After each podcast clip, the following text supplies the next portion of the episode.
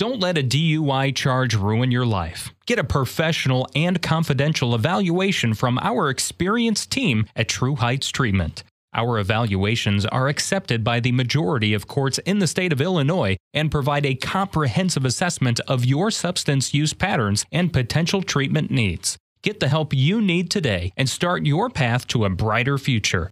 Contact us now to schedule your evaluation at 708 248 7039 or at thtdui.com.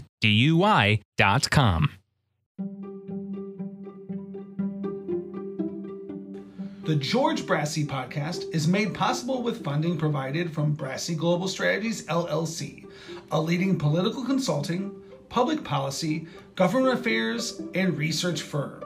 Are you interested in running for elected office? Need advice? Call or email George 708 769 5015. Brassey Global Strategies 1 at gmail.com.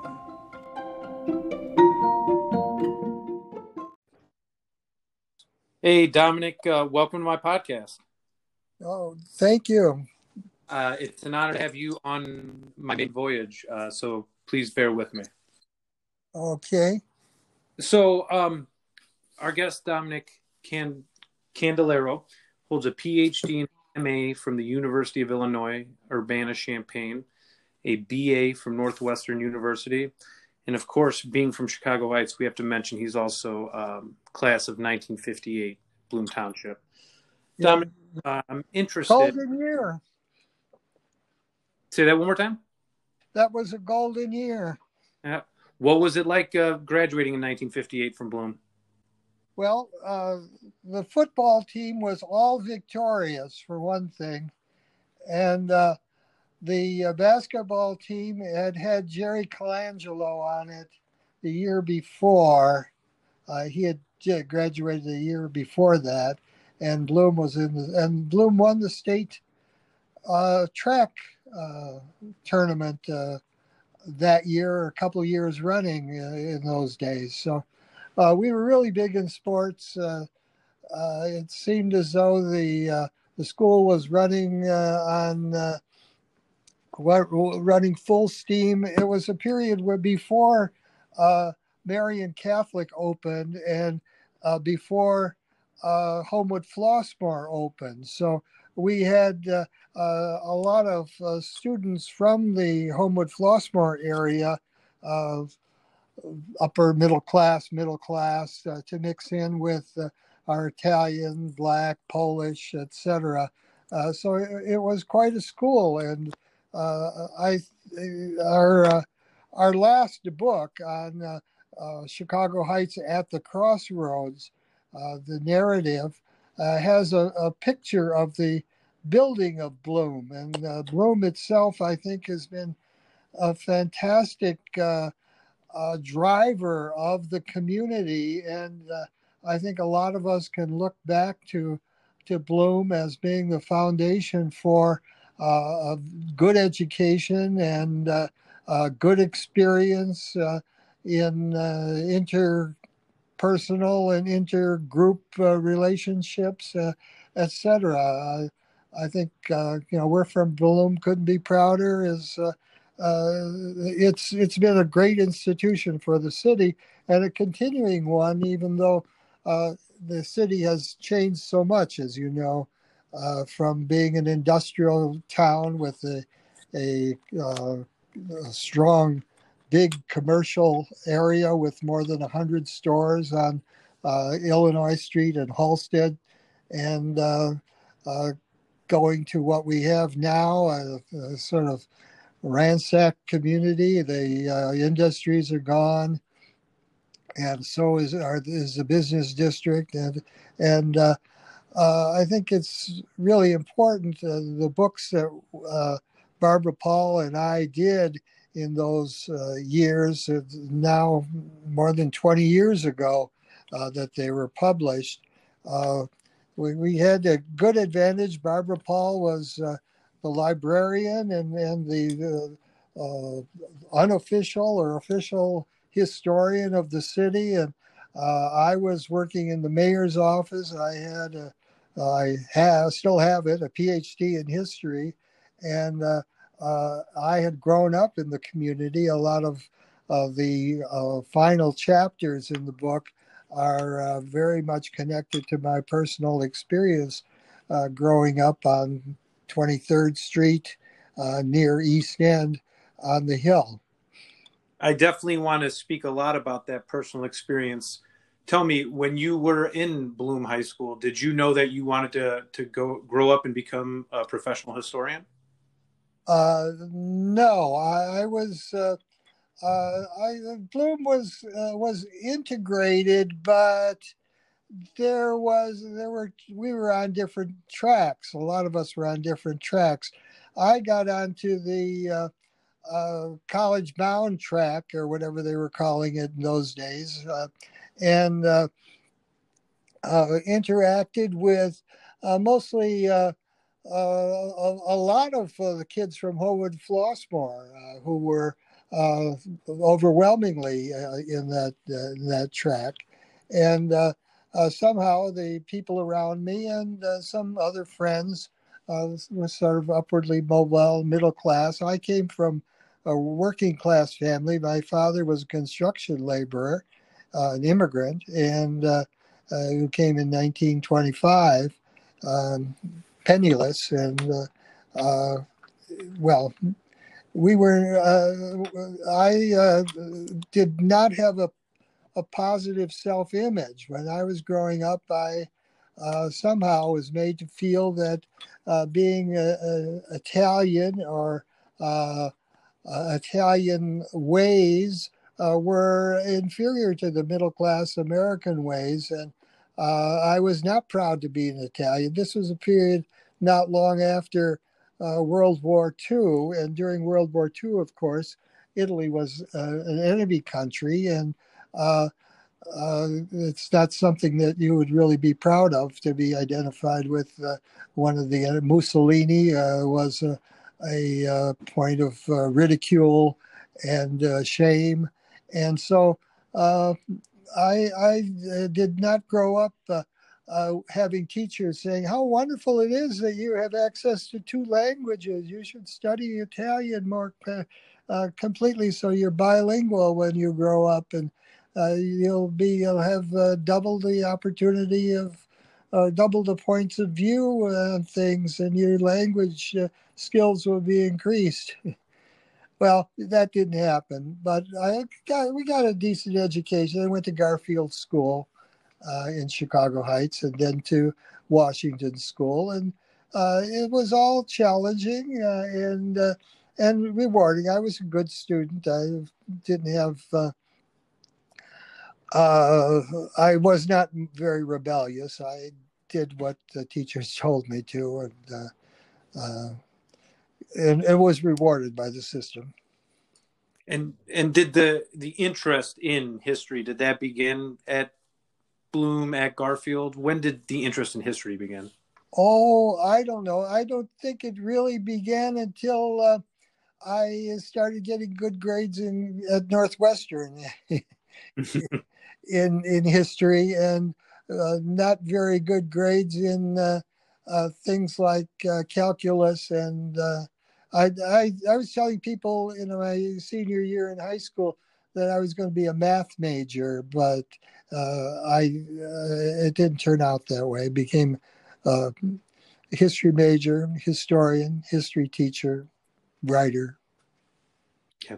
I think the study of history is probably the most important study a person um, can can really love. Um, in my work as a psychotherapist, I do a lot of work uh, with my client's history.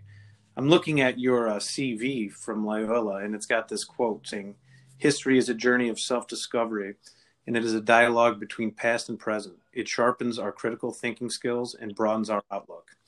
With that being said, why is it important for current Chicago Heights residents to kind of understand the past um, history of the city and read your books? Oh well, uh, I think it's always important to have a, a long, uh, have to have a memory. It's like uh, a person. A person without a memory uh, is uh, really handicapped uh, compared to a person with a memory uh, individually. Uh, but it gives you perspective. It gives you a sense of the that things are complicated.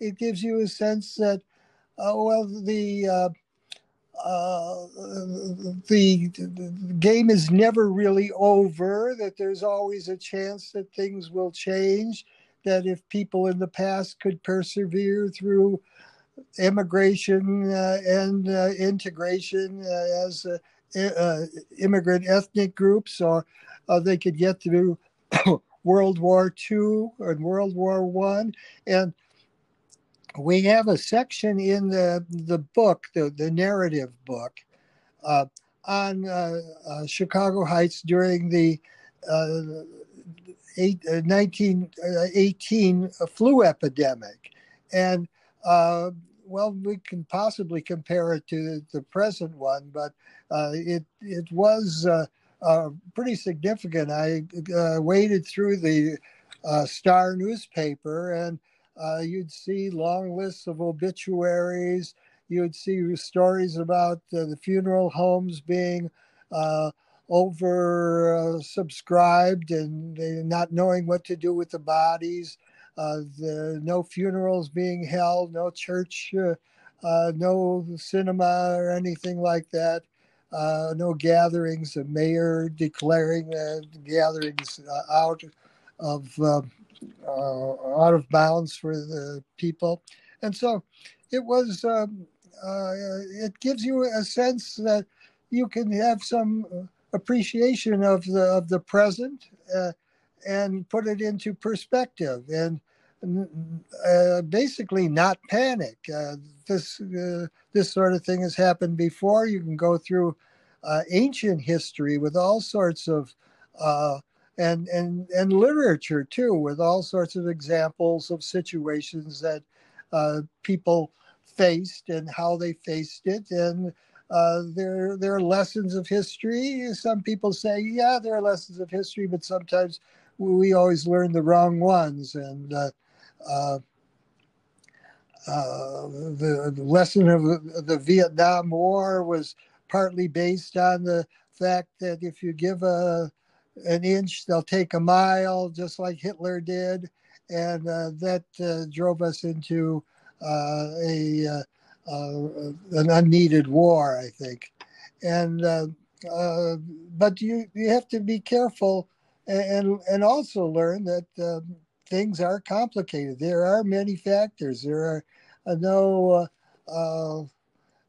easy uh, so, uh, easy solutions, and those who offer easy solutions are uh, uh, misleading you. Tell me about what lessons did you learn working um, as an aide to Mayor Sam Ciambrone? Uh, that, that uh, I was really a, a virgin in politics, and I did not realize that built into our system is the uh, a battle, uh, uh, the, uh, the the interests of the community, the people, the people's representatives are there to represent the different interests, and uh, by definition, they will disagree with each other and be sometimes disagreeable. Uh, so that was part of it. another part uh, I uh, I learned I got an opportunity really to uh, try to develop a, a, sense of community, a sense of identity with the uh, the city.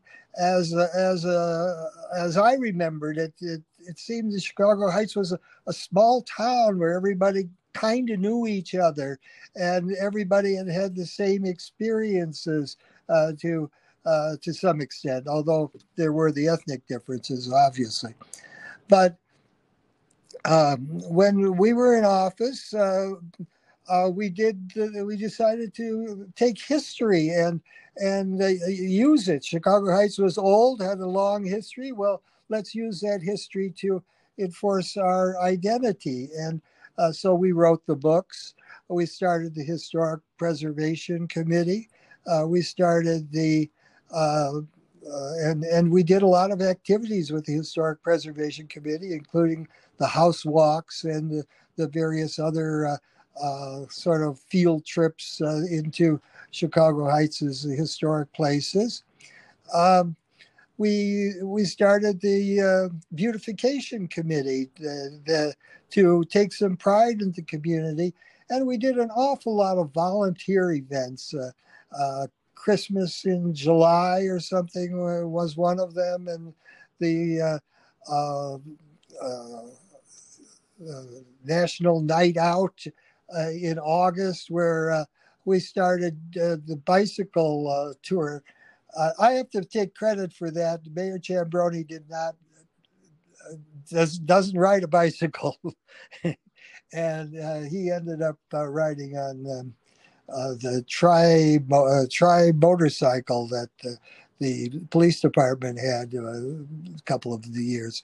But I was a bicycle fan, and and and so we'd get uh, I don't know 100 people out riding bicycles about 15 miles through the city, uh, all the different neighborhoods of the city to kind of show off the good and the bad and the ugly. And uh, uh we ended up at uh, Thornwood Apartments, and that that's kind of a nice memory uh, Uh, that I have. And uh, we also worked on. Uh, we had plans and we had a grant to do the bike trail. it it didn't uh, materialize during our administration, but it did materialize later, and I'm kind of happy uh, I was able to ride that uh, once a, few years back. I am always um, encouraging people to explore the, the, city of Chicago Heights on a bicycle. I think it's one of the best ways to really um, understand the city. One thing I also wanted to look uh, talk about with you is it looks like in 1993 you were a candidate for township supervisor. Oh yeah. What was that? What was that experience like for you? Oh, baptism of fire! I, oh, that was wonderful. Uh, uh, Paul Green in a locker room at the uh, at Governor's State University, uh, where we both worked at the time.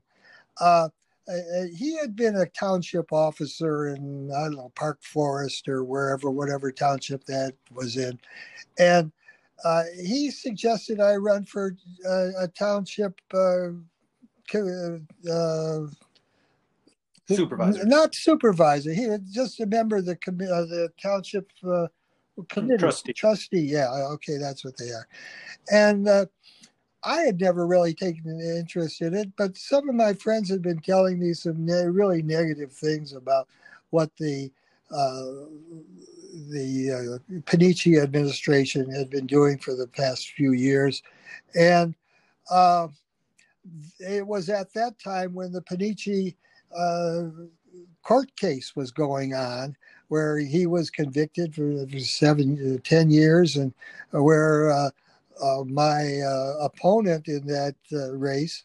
Uh, I, am very proud to say that I'm the only one who ran in 1993 uh, who did not end in prison for township supervisor. So, um, any, anyhow, it was a, a really an education for me. I had never been a political candidate.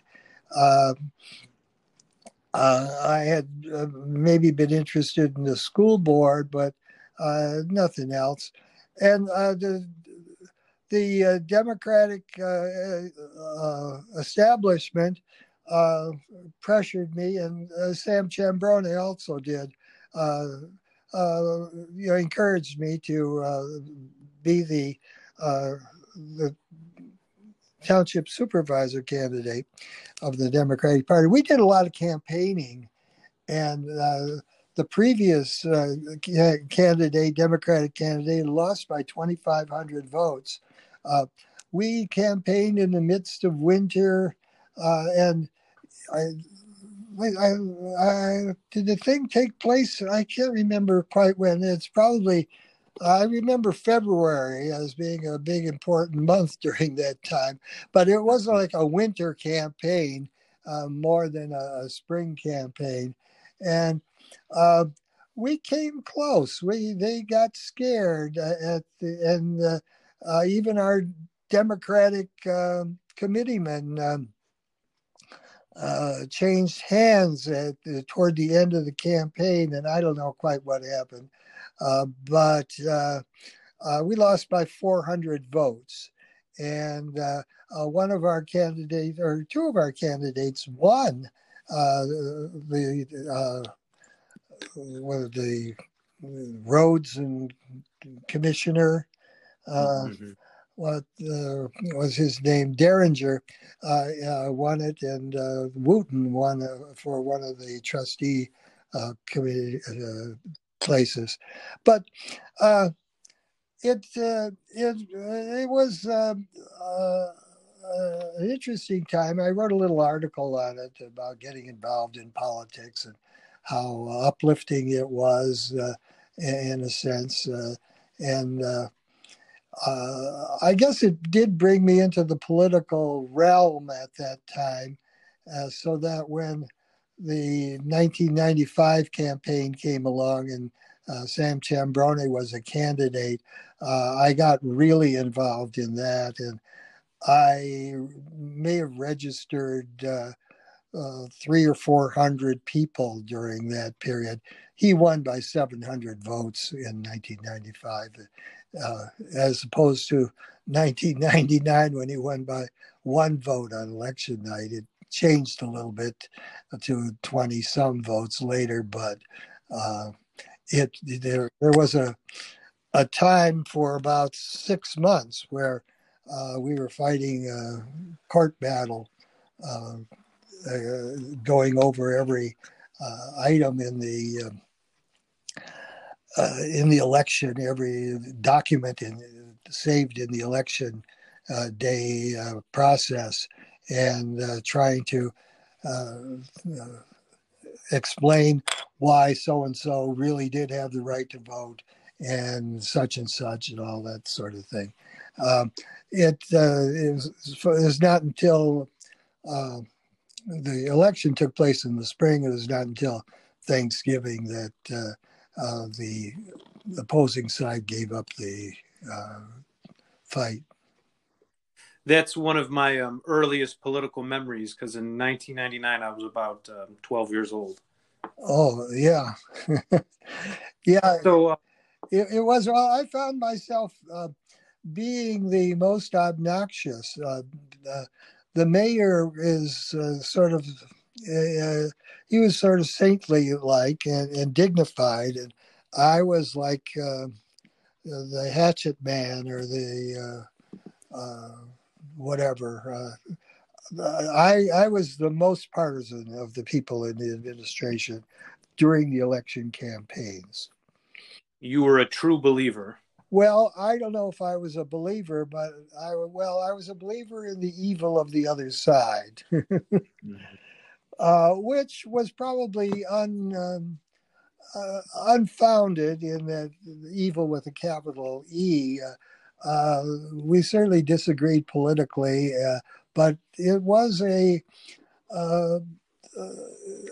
a social movement, a, the system, the political machine that Panici had built up and the Republicans had built up, really uh, did benefit people in their uh, life ambitions and uh, in terms of the a lot of jobs that were created and contracts that were created.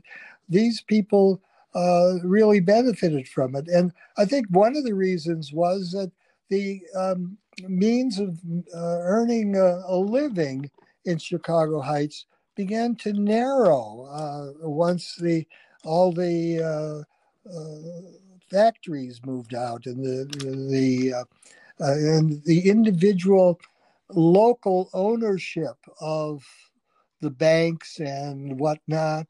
Uh, when when I grew up, you could name the individual owners of all the banks and all of the the stores. Uh, you know, some there was the Kresge chain and all that, but uh, we knew uh, who owned most of the other stores, and they had family names on them. And you could go down Country Club Road and you point to, oh, that's the mayor's house and that's the publisher's house and uh, that's the architect's house and that's the uh, factory manager of uh, Flintkote. That's where he lives. And it's, all like um, what you're describing is that the city didn't really keep pace with globalization once the 90s and the 80s kind of came around.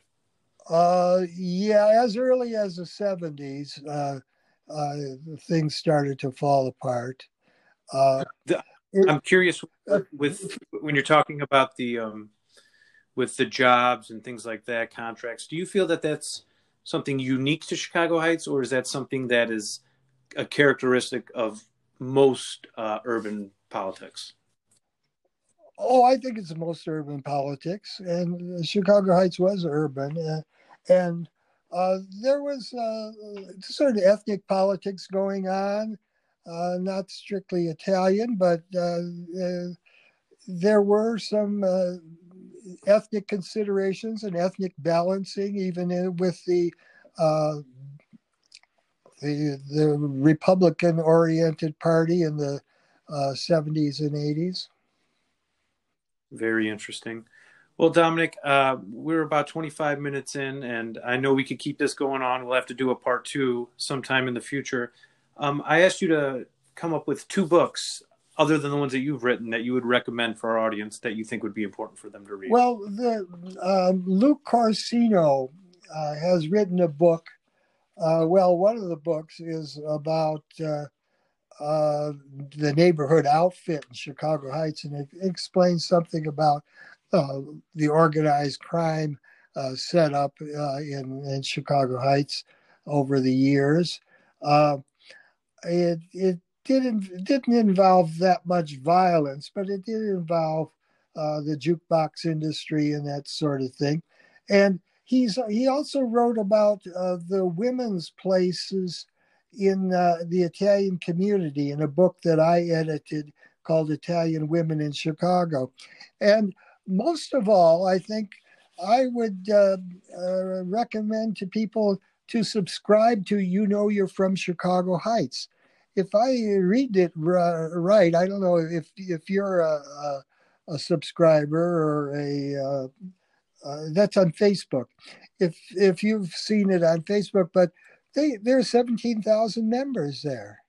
And mm-hmm. th- uh, they constantly write how they miss that community and this and that. And some of them, uh, some of them are, are negative. They say oh, there's nothing there left. And, uh, but others say, oh, but there was, and it was so nice. And all the rest of the uh, kind of uh, uh, nostalgic uh, memories that people come up with. And I've been lately, I've been posting some pictures on there asking people uh, what they are and who's in the picture. And and it's great. Uh, there, there are pictures of. I would never know the people in them, but uh, the people on, uh, you know, you're from Chicago Heights, know who's in that those those pictures. The group uh, uh, the group knowledge is uh, is there.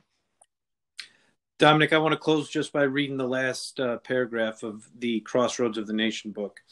We trust that this history of growth and glories of a hardworking city will inspire its current readers with the can do spirit exhibited by the diverse group of settlers, promoters, industrialists, immigrants, and their children who have made this fascinating city home. Dominic, thank you for coming on, and um, I look forward to talking to you again okay, soon. Okay, well, thank you, George. Talk talk Bye. to you soon. Bye. Help George stay on the Chicago Heights City Council. Go and donate today at tinyurl.com slash Alderman George 2023.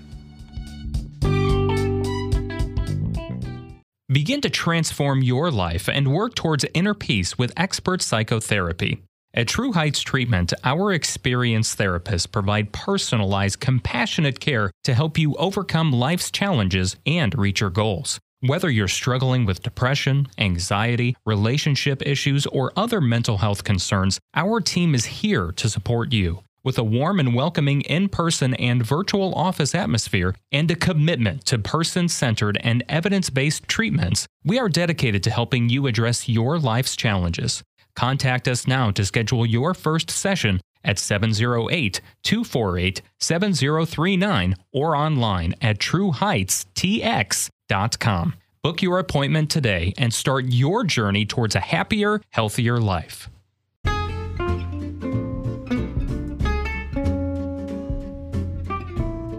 Need more George? Like his pages on Facebook Friends of George Brassey PAC, Fifth Ward Business Alliance, Chicago Heights Bicycle and Pedestrian Resource Center, and the George Brassey Podcast.